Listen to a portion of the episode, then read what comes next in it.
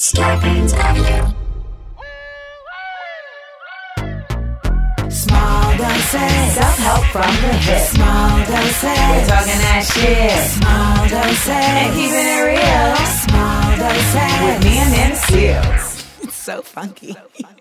Welcome to another episode of Small Doses, the quarantine edition. Um, today we have somebody who I feel like has always been such a, uh, so just a direct voice, uh, especially in particularly in the journalistic space, advocating for blackness, advocating for advocating against injustice, advocating for women. And you know, I really feel like there's this like very strong line that's somehow been drawn between like the journalist space and then like everyone else. Like it really bothers me because I feel like once upon a time everybody watched the news and now it's like folks watch Shade Room or they watch blogs or you know and they kind of like consider that like I've gotten the news. But no, people like Miss Joy Ann Reid are out here um, giving us not just the news, but information on a regular basis and making it their business, making it her business to step into spaces where oftentimes we see the news ignore us. And when I say us, I mean particularly Black folks. So, first of all, I want to welcome you to the show. Applause, Hey girl, applause, how applause. you doing? I just want you to know, and I, I had texted Joy Ann about my mother was like, Well, you know, Joy Ann's Guyanese. And we know your people from Grenada. We know. exactly. And my mother was like, Well, you know, I really Guyanese women, I really love Guyanese women because once once they take you in, they don't ever let you go. That's right. You're like a Guyanese woman. If you date the brother or you marry the, the cousin, whatever, you're, you're part of the family for life. So And getting Um, food every Christmas, every Thanksgiving. getting food. getting pot, fruit cake, black Fruit cake, cake, uh, black cake. So definitely wanted to shout you out on a Carib CARICOM Yes. um, connection. Yes. But you know, we participated in uh, something that Angela Rye put together called Black Women Speak, and it was the first time that you and I ever got to interact. And I've always been a fan of your of your work and, and the way you. that you have inhabited your space. And on that, uh, we we were talking about a number of different things in regards to COVID nineteen and this all of this that you know we haven't seen addressed in the mainstream media space. And I wanted to do my part in using my platform to fill in some of those spaces, right? Because I know a lot of my viewers and listeners, they are watching the MSNBCs, they're watching the CNNs, you know, they are tuned in in that way. But to your point, even on those places, they're not addressing things that are incredibly uh, affecting our community. So I wanted to take today to just give you a platform uh, to address the things that you feel like are hitting the cutting room floor. Yeah. Well, first of all, I want to say thank you for having me here, uh, Amanda. I'm a big fan as well, and all the different ways that you are able to project yourself um, into so many different audiences. Because, as you know, for us, you know, we don't see ourselves in that many spaces, right? And so, whether you're doing series, um, which is important to see ourselves reflected in, or doing daytime TV, which is also important to see ourselves in, um, whether you're doing comedy, girl, whatever you're doing, I love the fact that you represent. You always represent. I was, I literally ran. Into a YouTube where the whole YouTube was about Amanda's face. When people be saying stuff, it's just her. It's just just look at the the, the response that she gives you with the, the visual response. It's so fabulous because you let us know how you feel about everything at all times, and I love it. So, um, thank you so much for just doing what you do because what you do is so important. But I will say that um, the the, the way in which I'm sure you can recognize this, just working in the in the fields where you work, is that we tech, typically are not the majority, even close to the majority in the spaces where we work. We're often talent. You see us on the Yeah. front side of the camera. But when you go behind the scenes, when you talk about crew, although I have to say my crew uh, at 30 Rock and uh, both in DC and at 30 Rock are very diverse, surprisingly diverse. Um, but generally, you've got the crew that's less diverse, and then it gets even less diverse when you get to management. And when you get up to management, we get fewer and fewer and fewer. And so, since there are fewer of us in the room making the immediate, you know, the initial decisions about what to cover and how to cover it, we have to fight on the front end to make sure that we are seen, that our that the look on our face is visible on camera. Before that even Right. happens, we have to get hired, we have to get cast in these jobs, we have to have producers and writers that look like us. We have to try to force our way into these these rooms, you know. And so I'm very blessed that you know I inherited initially Melissa Harris Perry's team. And so Okay, that team great. was already diverse, right? When I took Yes. over that spot, Melissa's team was already in place. And so some people have come and gone and have gone on to bigger and better careers, but we've always been very intentional on my team about hiring a very diverse staff. So I look around me in my little space and I see us, right? Um, but walking around in the bigger picture of our industry, we're not so prevalent. So I think that's one thing it's important to say that, you know, it's a, for us to be here, for you and myself, to for us to even be here with these platforms means that that people have pushed for us to have this opportunity um, and that that opportunity has been presented to us and it's such a blessing so that's one thing i'll say when it comes to covid-19 you know when we first heard about it it was just kind of this general plague that we knew was happening in, in wuhan in china that we knew could come here that trump was playing down as being oh don't worry about it. 15 people will get it. Then it'll go away. It'll be fine. And then all of a sudden it went from that to like armageddon almost immediately. And as this the numbers of people who died increased, some of us did start to notice that a lot of those deaths were in cities that have a lot of black folk in them. In big cities, uh, in New York, in places like Chicago, in places like Detroit. And then as we looked even closer, we're like, wait a minute, even in the South, other places, there's a lot of black victims here. And then after a while, we started to get the data that showed that it's not just our perception, you know, because uh, I don't know if you remember before Idris Elba got it, black folk were like, oh, we can't get that. Yep, definitely. and then the blackest black man got it. And we were like, dang. it got Idris. The Rona got Idris, and we were like, It, hold it- it wasn't Don Lemon. You know what I'm saying? Like it was, it was Idris. Like, It's like, ah, you know, it's like all of our British husband has it. What? Right, You know? no. So that's not possible. So then we realized, oh, wait a minute, this can get us. Well, we um, black people are contracting COVID 19 and also dying after Yeah. contracting COVID 19 at astronomical rates. So, for instance, if we're 14% of a population, we'll be 40 or 50% of the deaths. And it's that stark. It's places where we're 7% of the population, but 35% of the deaths. It's extremely, it's like magnify the number of people who get it by three or four. And that's how many of our folks are getting it and dying.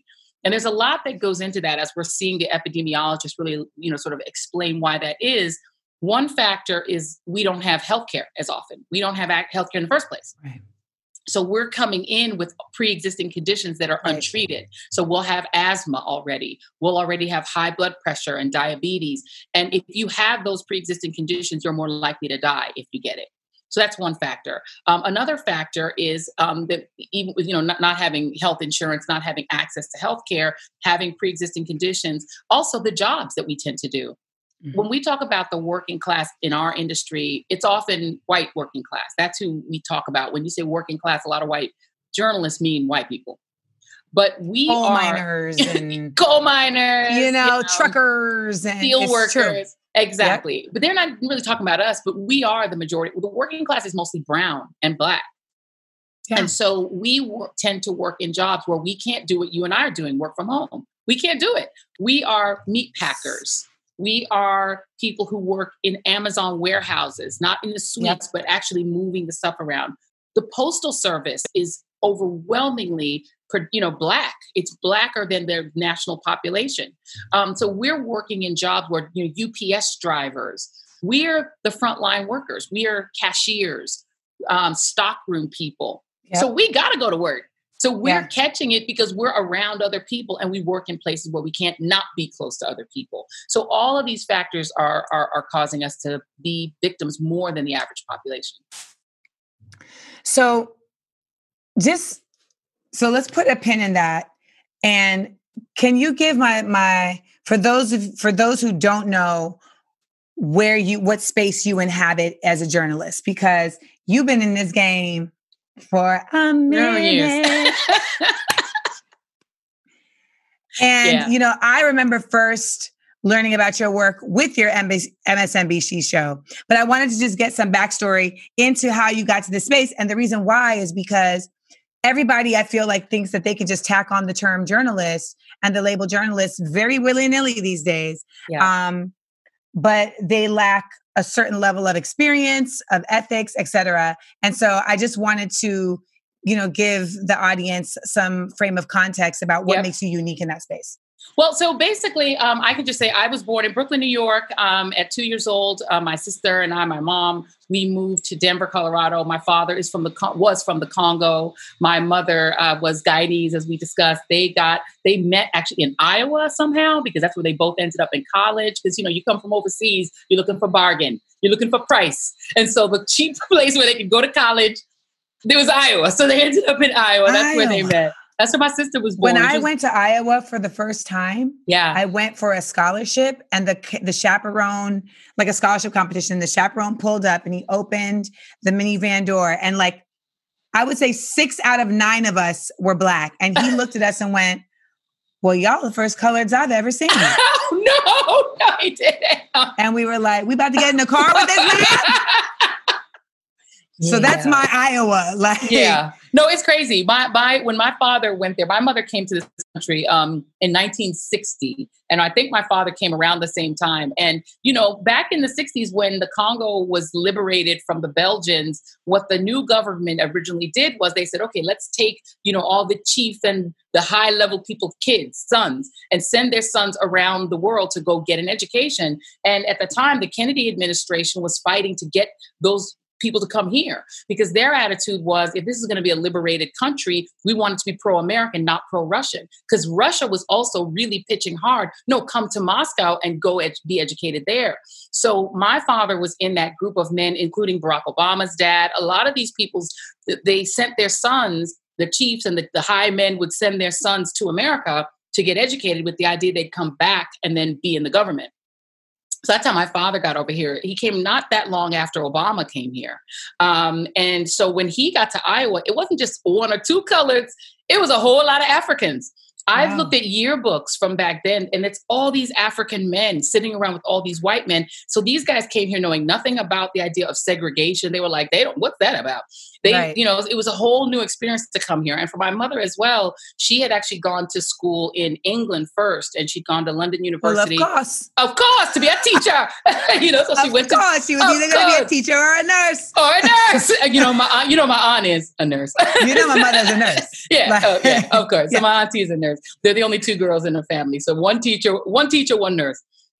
So she came to uh, to finish her education as a teacher in in in uh, Iowa. So that's where where my sister was born. Then they moved to New York.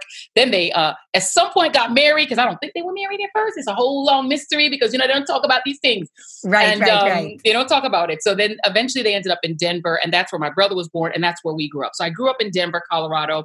Originally, of course, being a West Indian child, I was going to be a doctor. My sister was going to be a lawyer, and the brother an architect. Of course, Yes. none of us are any of those things.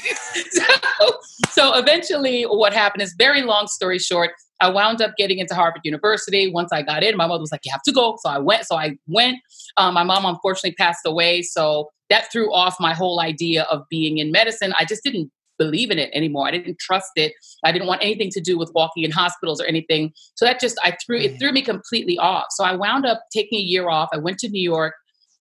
And I really had to start thinking about well, what do I want to be if I'm not a doctor? Because my whole life I've said I want to be a doctor. And you know, as a West Indian kid, when you say that, that's what you're gonna be. Yes. You know, your family doesn't really have options for you at that point. no, you know, they're like, great. I'm glad you know. you Go checked ahead. off the box, right? And so I didn't really have a plan B.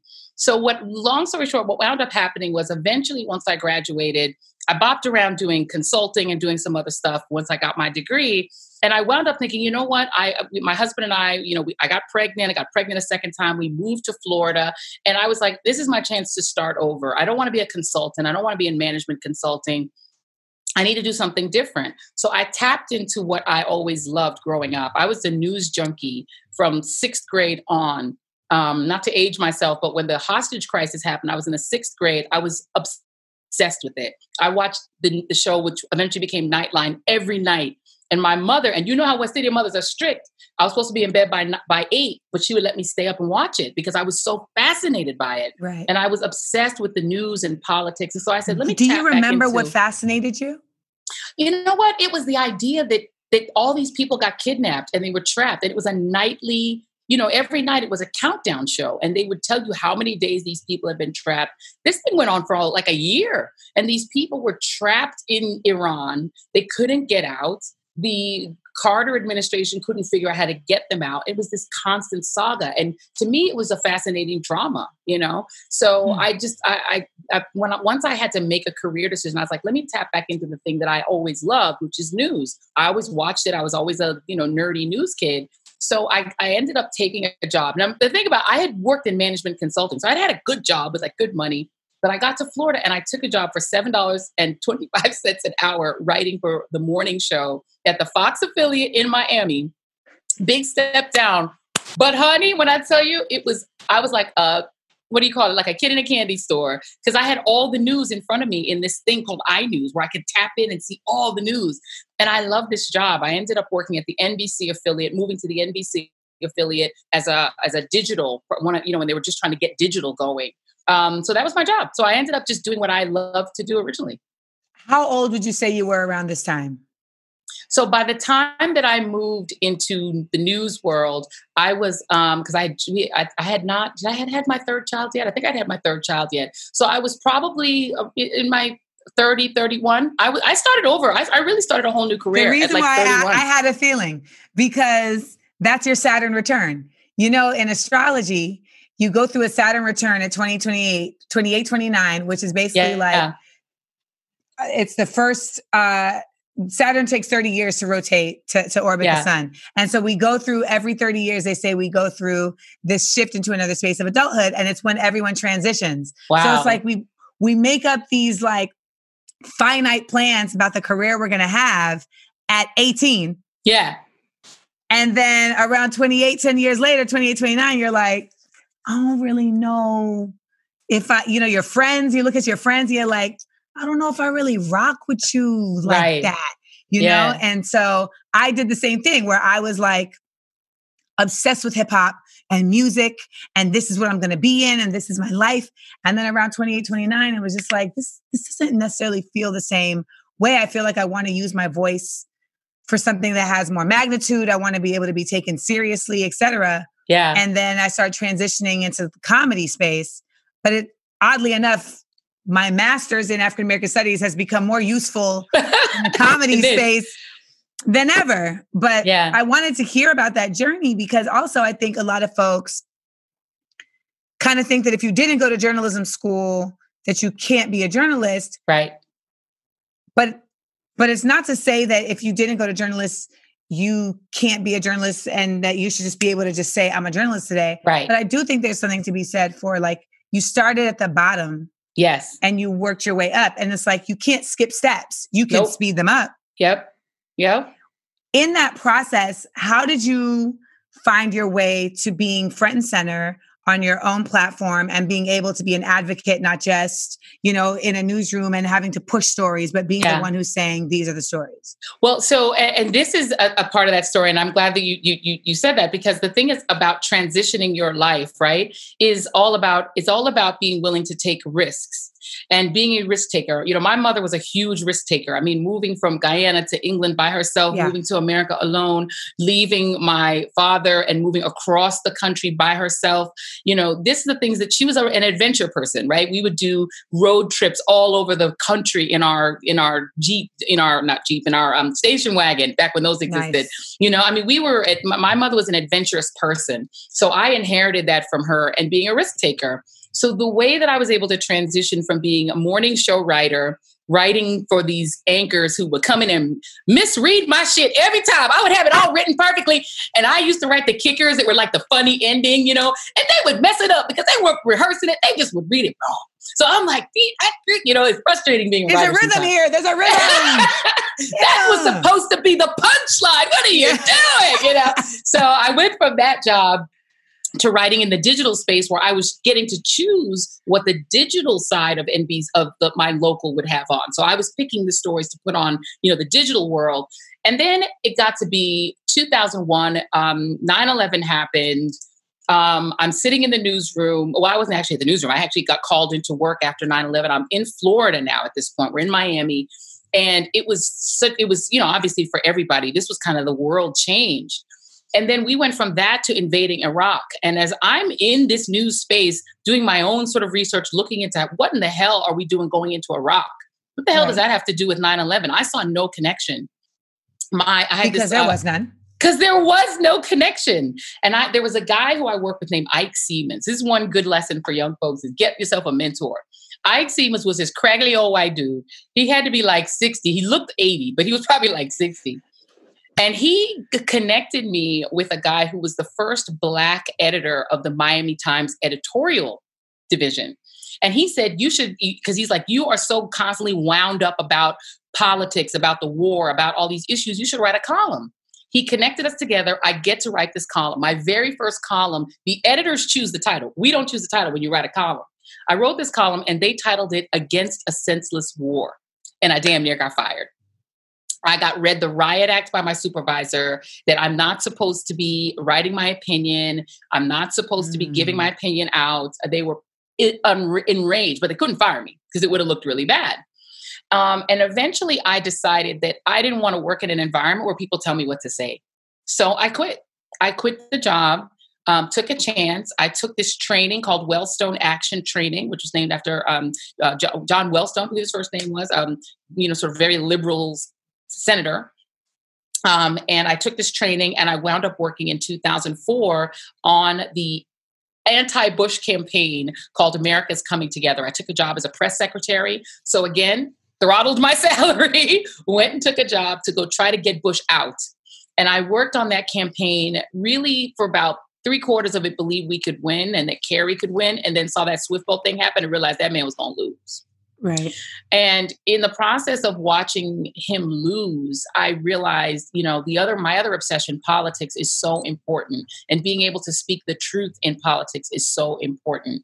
So after he lost, I wound up um, through another connection through my mentor, James T., who was a big time radio guy in Miami. He put me on as his producer for a radio show. I became his side producer, but sometimes I would chime in. I did my own little Reid Report, which was my little, you know, section of what's happening in the news, what's happening right. in the news and politics. And then from there, I wound up co-hosting the show with him. And then uh, Barack Obama runs for president because I knew a lot of people from my old campaign. They hired me toward the end of the campaign to come back and be a press secretary again because Miss Cathy Hughes had sold our station right in October, uh, right before the Iowa caucuses, because they, I think, in a corporate world, didn't believe Obama had a shot. So we mm. were no mm. longer had a radio show. So I went and worked on the Obama campaign. And when you win, opportunities flow. So I started getting barred on as a pundit. Uh, people wanted my opinion all of a sudden because Obama won, and that's kind of it went from there.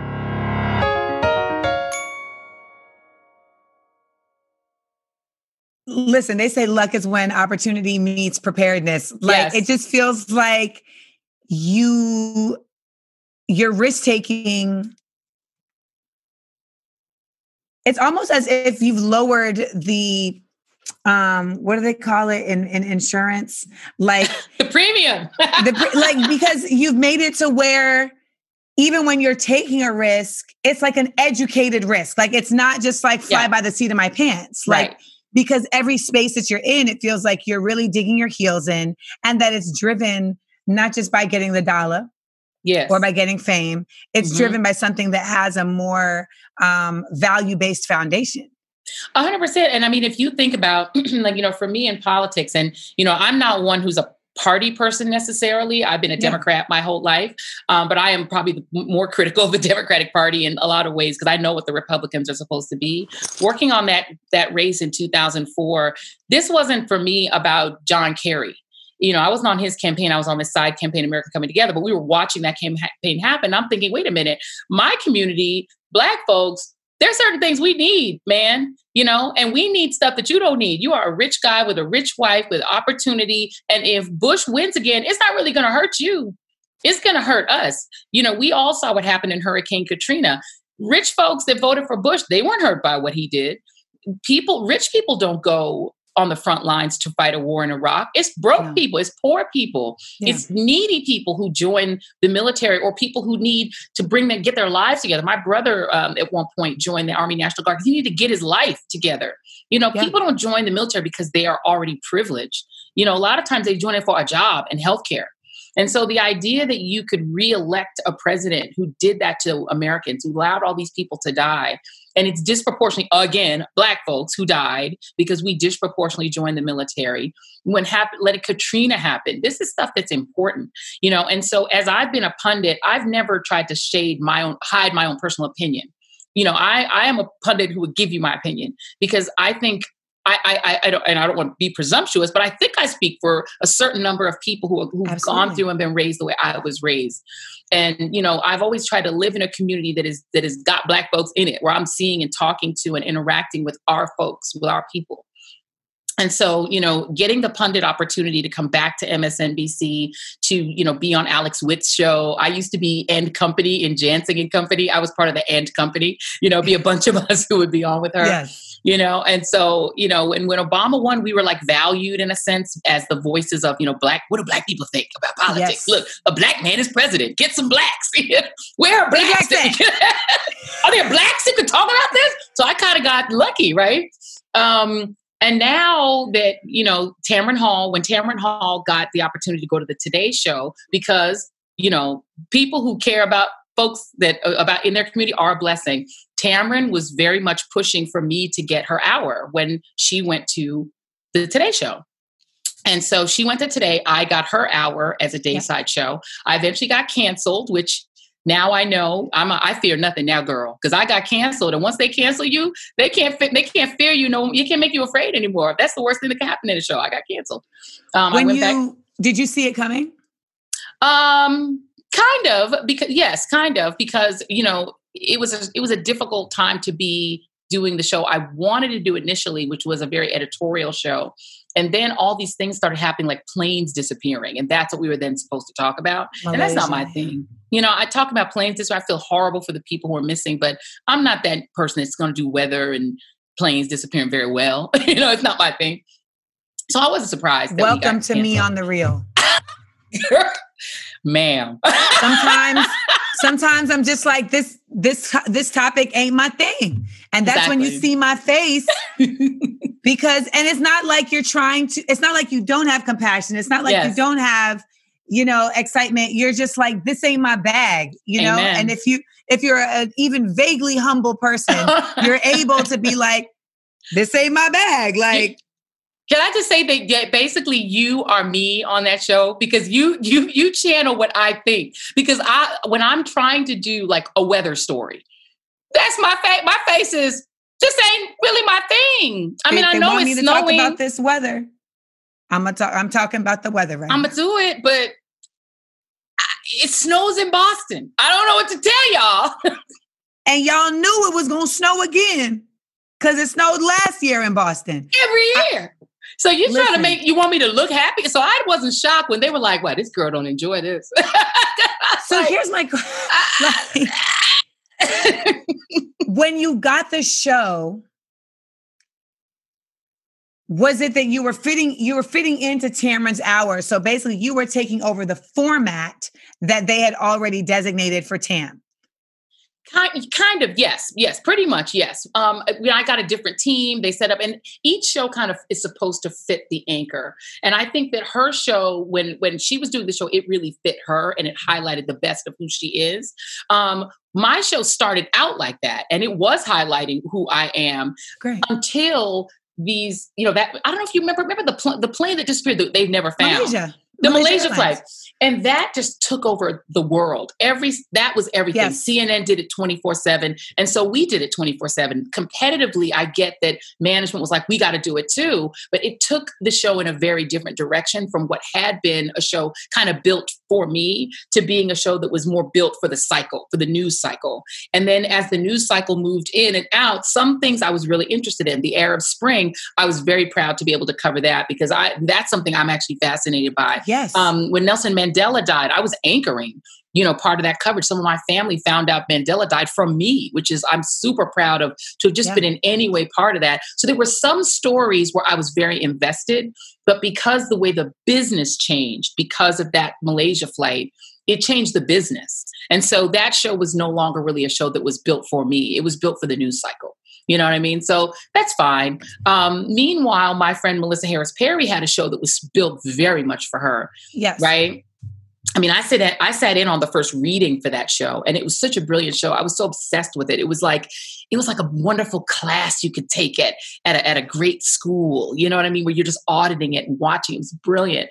Um, and then when she left the network, which it was devastating for a lot of us. I was devastated that she left the network. When she left the network, she really was an advocate for me to take her hour. So I've kind of, it's a weird kind of position to be in that I've ended up in two different hours of friends of mine who you know how? In, huh?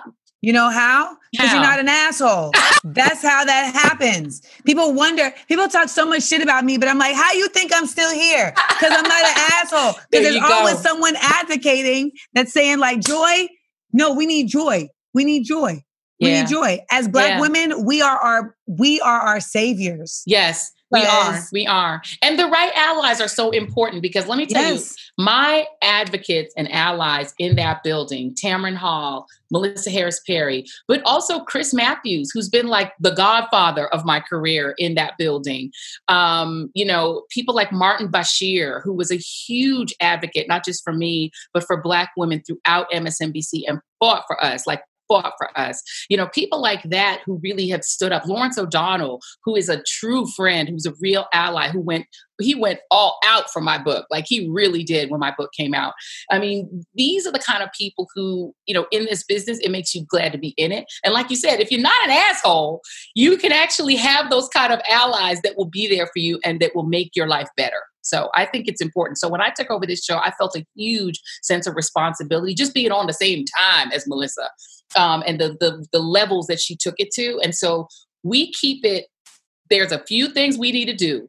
Diverse people you're gonna see on TV that you always gonna see us. You're gonna see a room that looks like America. We're gonna see Latinos. You're gonna see AAPI folks. You're gonna see Black folks. You're gonna see women, and not just when you talk about women's issues. We're not just gonna have blacks when you talk about Black issues. No. You're gonna see us. Yeah. You, this, you know, you're going to see the pandemic through our eyes. You're going to see us. And I think that's important. So I, I take that as a rule for myself and for the team.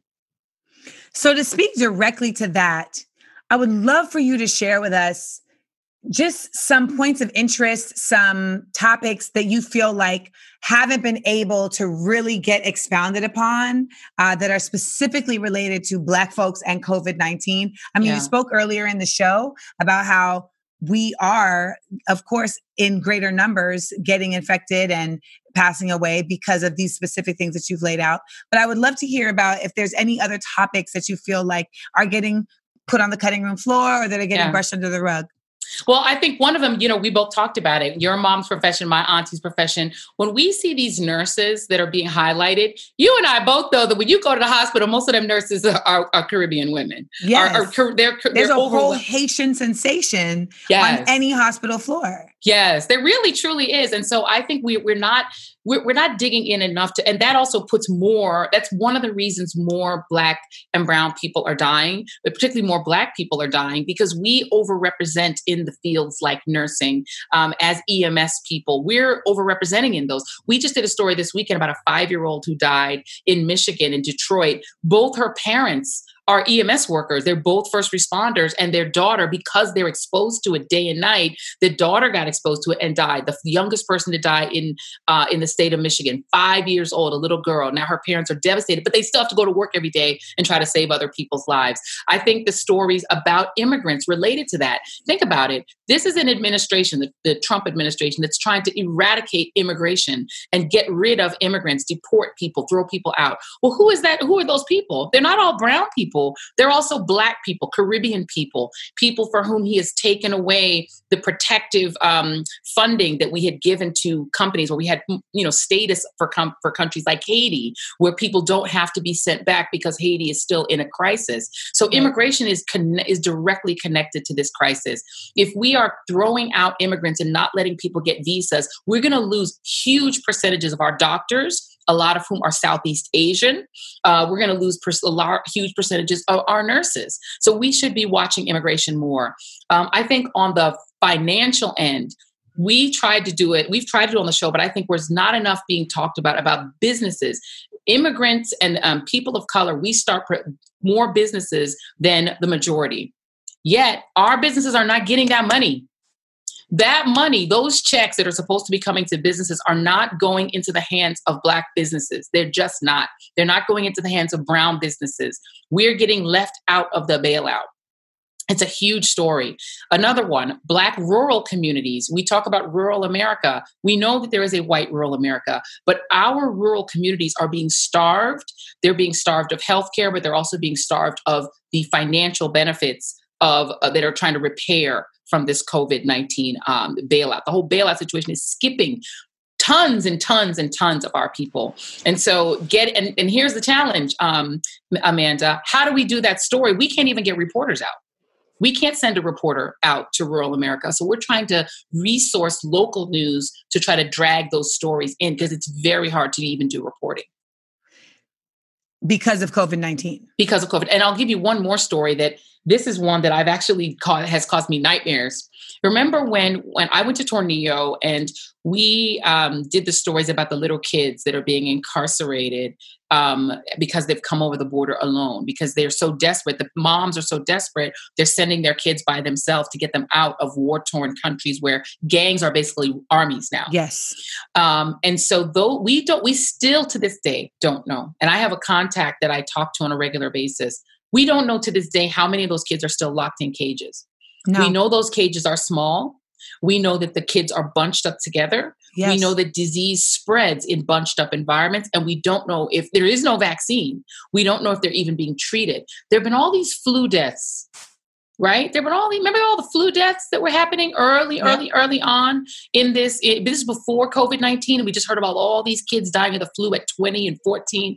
I now want to would love to go backwards and start to look at those deaths later in the year um, and the same with the incarcerated population. We are right. overrepresenting in people in prison. Those are breeding grounds for germs, breeding grounds for viruses. We have no idea. There was a hunger strike in Florida about two weeks ago where prisoners in, initiated a hunger strike because they're so scared of dying from COVID 19. And these are people who haven't even been tried yet. So they haven't been convicted of anything. Right. They are just in jail. They're not convicted, yeah. but they're trapped in a in a petri dish. It's like a cruise ship, except you're locked in. Yes. How do you stay sane? See, I don't have my cocktail I, with me right now. you know, because I honestly, it's like, and when I say sane, what I also mean is, okay, so you know, like when you're really sick and you you're like, I will do anything to not be sick. And someone could tell you, like, okay, yeah, this is what you need to do. put that Bailey's and then mix, put put five cashew, five, not four, five cashew. Take frog. Like you'll you're like, whatever, like give me whatever remedy. I feel like that is kind of how conspiracy theories are working now, where yeah. like they're kind of like they're like serving as this like crazy remedy for a lot of people to like try and help them make it make sense. Yeah. And as a journalist, I feel like it's it's like this weird balance of like in this particular scenario, none of this makes sense. Yeah. So how do you stay sane on a line of just reporting what's being told even though it's like I don't I don't know that this thing being told is even what it is and yeah. not feeling compelled to even bring into the conversation the possibility of this other thing that might be some hotep science. yes. No, it's true. But I mean, I'll tell you one uh, remedy that because my godmother's Jamaican. So my mom's best friend from NYU is Jamaican. So you know she is like badgering me to make chicken soup, and cornmeal porridge. She swears cornmeal porridge can cure everything, and I need to have that. Because of her, I went out and bought two whole big things of white rum, but like the, the Jamaican right white rum. And I have them just sitting there in stores. I'm like, I don't know what I'm gonna use these for, but she seems to think I need this and I need to make ginger. You have to make ginger tea, but not the you have not the one in the box. You have to boil No. it. You have to beat Boil it. Beat- boil it, beat it, and you have to boil. It. So I'm all that stuff. But I will do those things because listen, there's a reason why my godmother 86. right, right, right, right, right. she didn't get to 86 just by accident By- now. No, Dayquil didn't get her to 86. Robitussin didn't do that. No. That's not made caused by Robitussin. So we I do some of the things, but yeah, as far as sanity is concerned, yes, we hear a lot of rumors and weird stuff in this business that you can't report. Right? It's as bad as Trump ruminating. Oh, I wonder if you drank bleach. You know, maybe if you just ingested bleach or Lysol. Like, eh, eh, what do you think of that, Doc? He did it on our TV. And, and so we have to debunk a lot of. Cra- I mean, like we say on TV as much as we can. Don't drink Lysol. Like, don't. I mean, please don't. You know, I mean, we don't know how many people listen to this guy. So there's that part But of it. there were We- people, there were 900 people that listened to Jim Jones. 100%. And hey, they every time my In mother would go out in Guyana, and she would go out, and that's a di- divert. But every time people say, "Oh, your accent is so lovely. Where are you from?" and she said, "Georgetown, Guyana," and they'd say, "Oh my God, are you from that place where all those people died?" Georgetown, not Jones. those were Americans. Those were not Guyanese people. Those are not my people. Those are your people. She used to get so pissed. Oh, my little five foot three mother would lose her entire mind if you try to say she was from Jonestown. George. George, George! like King George.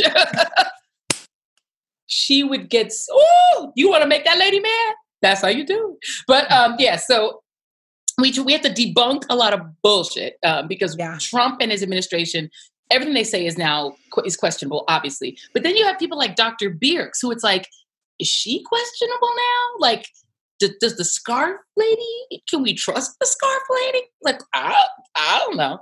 And then I, so I've be, I've become like obsessed with this guy named Dr. Joseph Fair. He's become my guide, my my guide stone for everything because he dealt with the the Ebola crisis with the Obama administration. He was like he lived in the Congo for 18 months fighting Ebola, and he tells you these harrowing stories about his whole team eventually being dead, and he was he he is something else. And so I I book him a lot because I ask him, is that real? Is that true? you know. And so we do a lot of that, a lot of debunking. But as far as just sanity, I try to block out most of it. I have to tell you, I watch HGTV more at this point than I watch MSNBC. Wow. I just watch that, or I'll watch The Walking Dead when it was on, or I'll watch Westworld. You know, I watch like dystopian shows. I was going to say, you just watching the world end on another show. Like, wanna be as the world ends around you, you're like, let me watch their world end. I, yeah, I mean, I'm now watching The Handmaid's Tale for some reason. I, I don't are you doing that to yourself? Because you know what? I, I want to be. I watch my I, every week with the Handmaid's Tale. I will go on Instagram and be like, "All right, about to watch this week's episode and ruin my life." it's so true. It's like I don't know why I dive into like the dark shows. It's somehow soothing in a weird way because I That goes like all the way back to sixth grade. yes, that was that- the that's it. the hostage crisis was the dark show that you were watching. hundred Like, percent, hundred percent. It's true. I think I just I lean into this the dystopia. So I do that, and I watch less and less of, of our network. I do watch my primetime folks, um, and then I think on top of that, um, this little thing, this little Zoom thing, has become a real source of comfort because now you can do a little Zoom party. Like you can chat with people on it. You know, you try to reach out to people more. It's made me reach out more to family, spend more time talking to, especially the older, the elders in the family. Um, and then just I don't know. I just writing, trying to keep busy. You know, if I if I sit still too long, I get anxious. Yeah. And so I tend to be very type A and just keep doing something. And I Welcome. have really bad insomnia. um, so I don't sleep very well. So I try to just keep busy. You know, if I'm busy, I'm not thinking too much. because you're in the space talking about this all the time, the escapism is necessary for your balance, right? Yeah. But I know a lot of black folks who they are like craving more information about how our community is being affected Yes. and trying to figure out how to get a balance in even their news, right? Yeah. Like, so do you have any suggestions on resources and in places where they can find that balance? Yeah, I would definitely say curate your tw- your Twitter. And this is not even just for now, but it's more important now than ever. Curate your Twitter because what's incoming to you is what's feeding your brain. So I follow you know the major you know newspapers washington post the new york times detroit free press miami herald you know follow the big paper in every city very important to do right and then follow maybe the next biggest paper you know so you do the denver post and the rocky mountain news you just get a little bit of a balance um, i have a little bit of right-wing news in my feed just to know what they're saying so i can keep a go weather eye on them but i don't put too much of that in there and then individual reporters and journalists who you trust follow your trusted people because you can take their word for it and they are not going to be wrong on purpose. They're not just going to say crazy bullshit to you. Um, and so I think curate your Twitter is a good time to go through and look Can at who you give following. us three journalists? That I know that- some people, this is the starter kit. yeah, So it's like a you know, starter because kit. I can tell you, like, I don't like I can tell you three rappers I trust, you know what I'm saying? But but in Yeah. terms of journalists, like I have the voices that I know that are my peers, you know, the Marc Yeah. Hills, the Angela Ryes, the Bakari Sellers, etc. Yeah, But in terms of the journalism space, you know, I think that's if you're not reading the news every day, you may Yeah. not have a particular journalist. So like Absolutely. Charles Blow is a journalist that I, absolutely. you know, Errin. Haines is wonderful. She, that's our girl, but Errin Haines is brilliant. Philip Rucker um, is one of the best um, at just giving you the straight news with no crazy chaser. So I would do Philip Rucker at the New York Times. I do follow him. I think he's also very smart.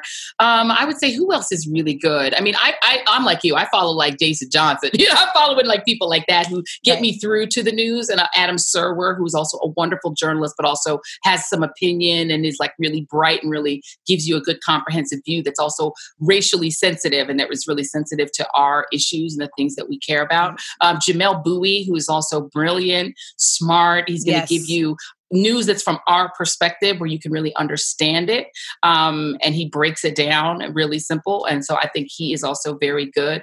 Um, you know i follow uh, for legal stuff i follow Elie Mystal, who's that's my that's my lawyer friend and he got opinions and he's all over the place but he's wonderful. He's at the nation and he's really smart. Um, so i would start with those guys. Start with people that you trust. But as far as like majority world journalists you know the new york times i think philip is the best guy there. He's very good. Um, at Politico. There are a couple people too. I can actually put together a little list of people that I'll email to you. Um, That is a good little starter kit for following people on Twitter. I can definitely do that, and I'll send that over to you.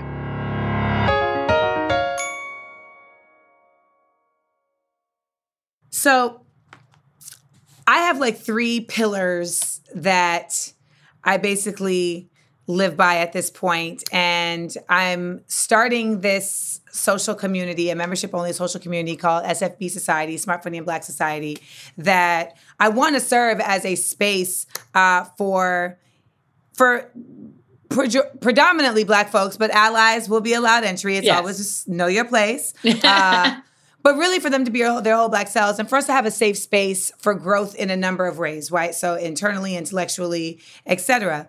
And so three the three pillars that we exist on is like health and holistic concepts, mm-hmm. humorous content, and honest conversation. So I wanted to get from you like where do each of these things play a role in your life? How where does health how does health play out as a focus for you? Yeah. So this is this is a challenging one, girl. This one's a little bit of a challenge. I I you know, I, my mom had a had a great friend um, named Rita Lejeune Bradford, and Miss Lejeune, she used to have a saying, "Why walk when you can sit?" Why? What did she say? She would say, "Why walk when you can sit? Why? Why? Why stand? You know, when you can repose." Like her thing was like, "Just sit down and you'll be fine. Relax. What are you doing?" Um, so I, I've never been a fan of the whole exercise thing, but because we are stuck at home and stuck at home near the fridge with the fridge like right out there, um, I have had to get health back into my life. I'm trying to lose, you know, lose that COVID 19. I don't want that COVID 19 weight. So I'm like, let me try to lose some of it. So I have started exercising again. I'm doing this iFit trainer. Uh, my husband bought this iFit trainer where you run on it and there's a movie in front of you that makes it look like you're in another country.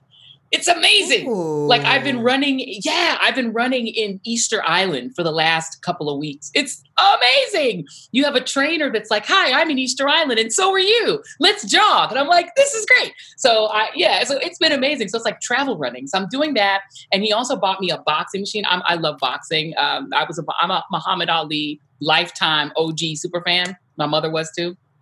And so I love boxing. So he bought me this boxing thing where I can punch the hell out of it. I could just punch it, punch it. It's like a like because I got I got a like boxing. I, I got a punching bag from Amazon yes, that you put water in the base and you just and you could just hit it. Well, this guy, it's like he's got it's got a head in the middle. It's got two arms that are out like this, and it's got a space for you to kick it in the balls.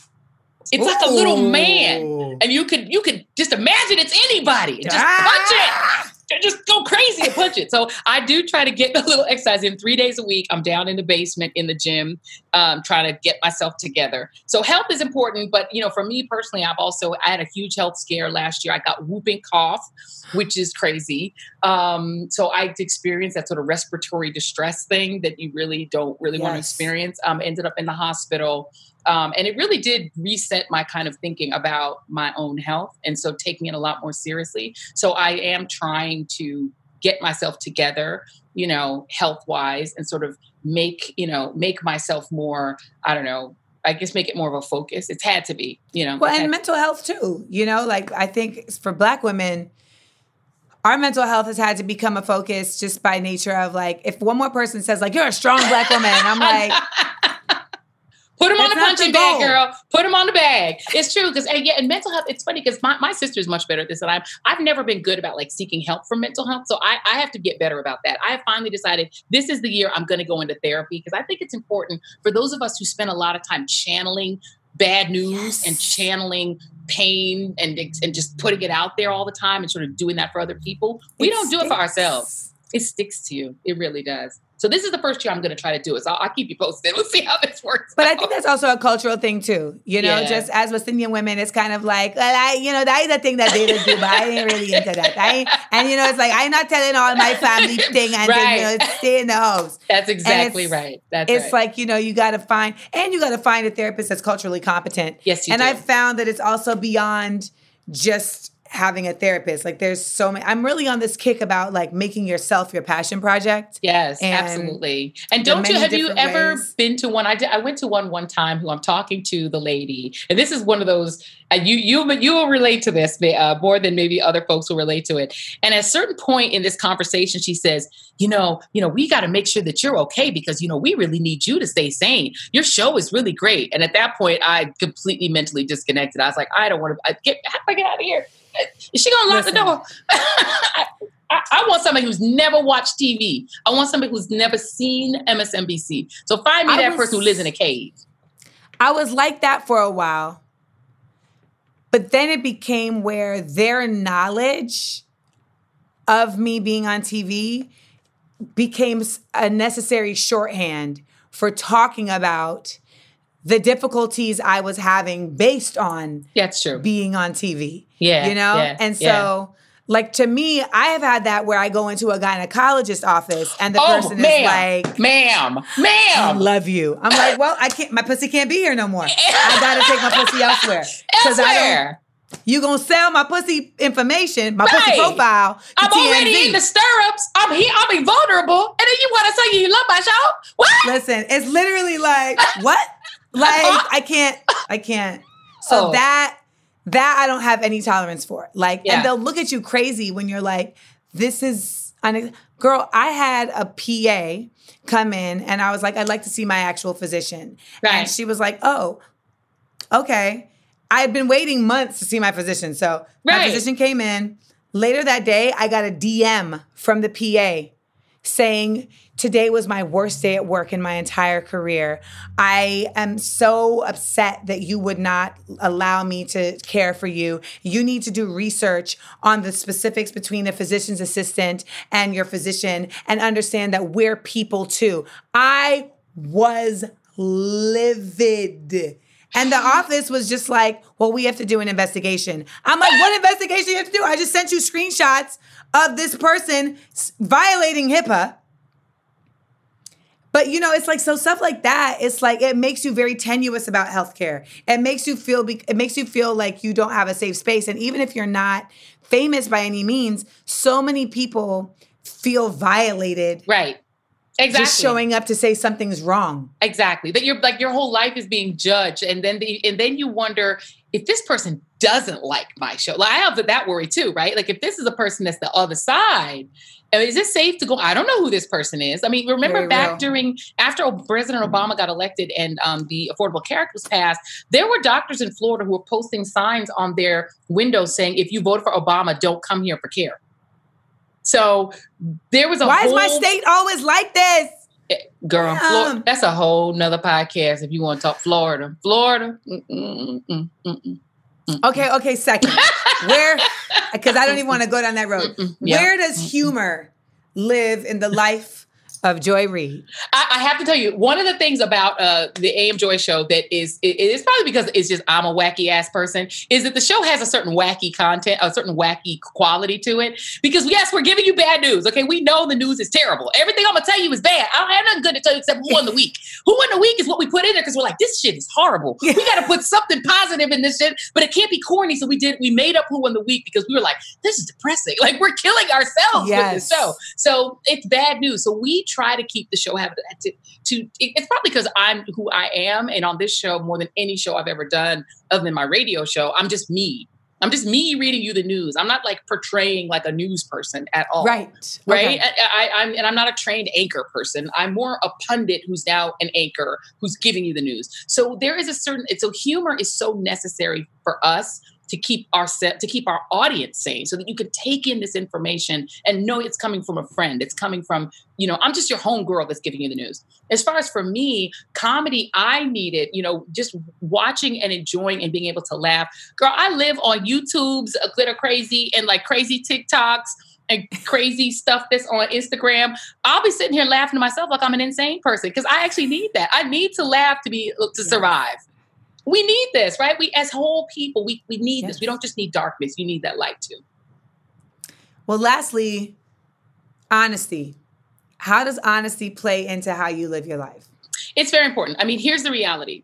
Um, I can't make the world better than it is. Um, I can't make relationships better than they are. I can't make the reality of child rearing better than it is. I have a good friend that's also my um, social media director. She's like, you give the most honest relationship and child raising advice ever because people are like, aren't babies wonderful? I'm like, yeah, until they stink. Wait till they turn 13 and their whole body stink. They go stink your whole house up. You go smell it. It's gonna stink. And they're like, what? Like I give you like the bad news, you know, because like nobody told me breastfeeding hurts. Good breastfeeding, it's painful. Like those Yeah. things, people. I want people to be honest with folks. You got to tell people the real because people will accept bad news if you're always giving them honest news, right? If people can accept the horrors that we're giving you, if they know that we're always going to be honest. And so, you know, if I fuck up, I'll tell you on the show. If you know I'm wrong, I'll tell you on the show. You're sort of, op- I'm sort of open, an open book on the show. You know, as to my the highs and the lows, you get it all because at least you know I ain't gonna lie to you.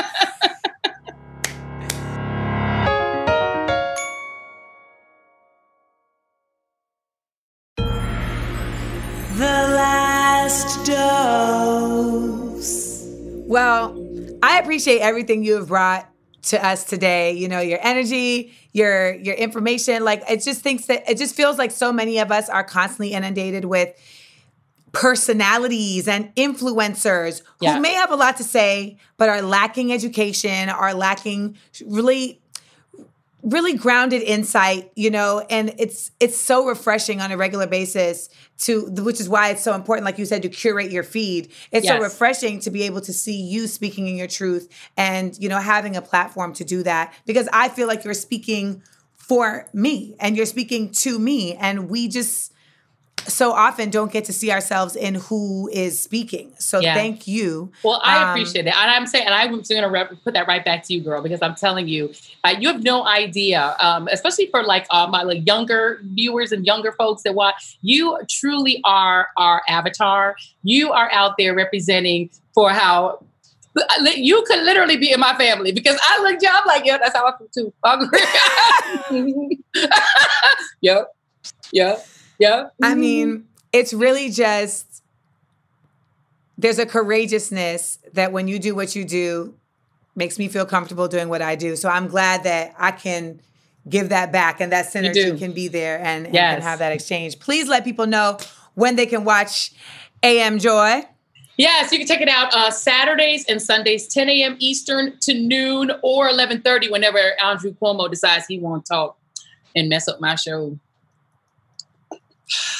So, exactly. From 10 a.m. until Andrew Cuomo decides he feels like coming out and saying a few things about his family dinners or whatever he does. But uh, you can also follow me on Twitter at Joy Ann Reid. You can follow me on everything. I, I just made everything Joy Ann Reid. So I'm very easy to find. Joy Ann Reid on Twitter, Joy Ann Reid on Instagram. The only one that's different is Joy Reid Official on Facebook. And of course, yeah. the AM Joy. Everything is also AM Joy. So you can find me in all of those places. And whenever I'm writing a book, I'll tell you about it because I'm also uh, honest about trying to sell them books. So you can read all my books. You can find those uh, on my page, my my website, which is joyreid.com. She got books, y'all.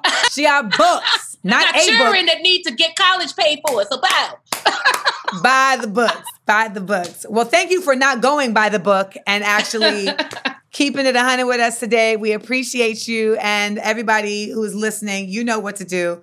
Listen to what she said follow the instructions that I will be sharing with you all on curating your feed so that we, as specifically the Black folks, and not just Black folks, anybody who cares about the world and not just the very specific sliver that seems to get addressed, especially when it's coming to this COVID 19. Yes. Um, but in particular, Black folks in COVID 19, if you want to make sure that you are educated and up to date and, and able to be in the conversation, not just so that you know, but this, so that you can take action. Because you talk so much about making sure that we're voting, making sure that we are calling the people who are speaking on your our behalf that we have elected into these positions, making sure that we're also using our own resources. And if we don't know how we're adversely being affected, we won't know which of our resources we need to employ. I think it's very important to note that they decided they needed to make a specific hotline for Asian based racism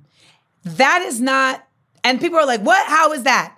Because their community, they have managed to make it mean something to them. They have managed to say, listen, our community is valuable to you. And here's why. And so they feel compelled to have to at least look like they're trying to protect that community.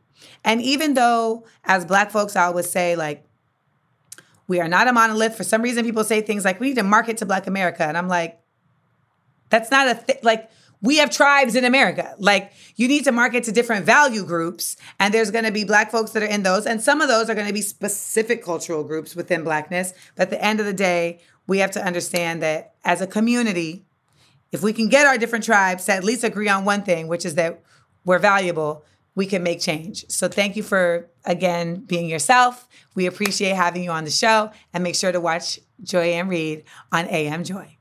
Thank you, sister. I appreciate you, Amanda. Thank you. This has been so much fun. Thank you. Oh, and also make sure to put up a recipe for pepper pot. Put up a recipe. Uh, you know what? I can't make pepper pot, but I can make a bus up chat roti. Bus yes! up shot roti. I can do that. Yeah, that I can do. Let me tell you, Joy Ann told me she learned how to make a roti skin. I said, oh God. I can make a roti skin and I can do the curry. I can do the roti skin. I can do both of those things. Yeah. And my rice yes. and peas. Perfection. yes. And I know you can do it. I know there's times where you're watching where Cuomo interrupts you like this mother scunt. I know. he has no behavior. He has no behavior interrupting my show. Mm-mm. No behavior. Mother skunk.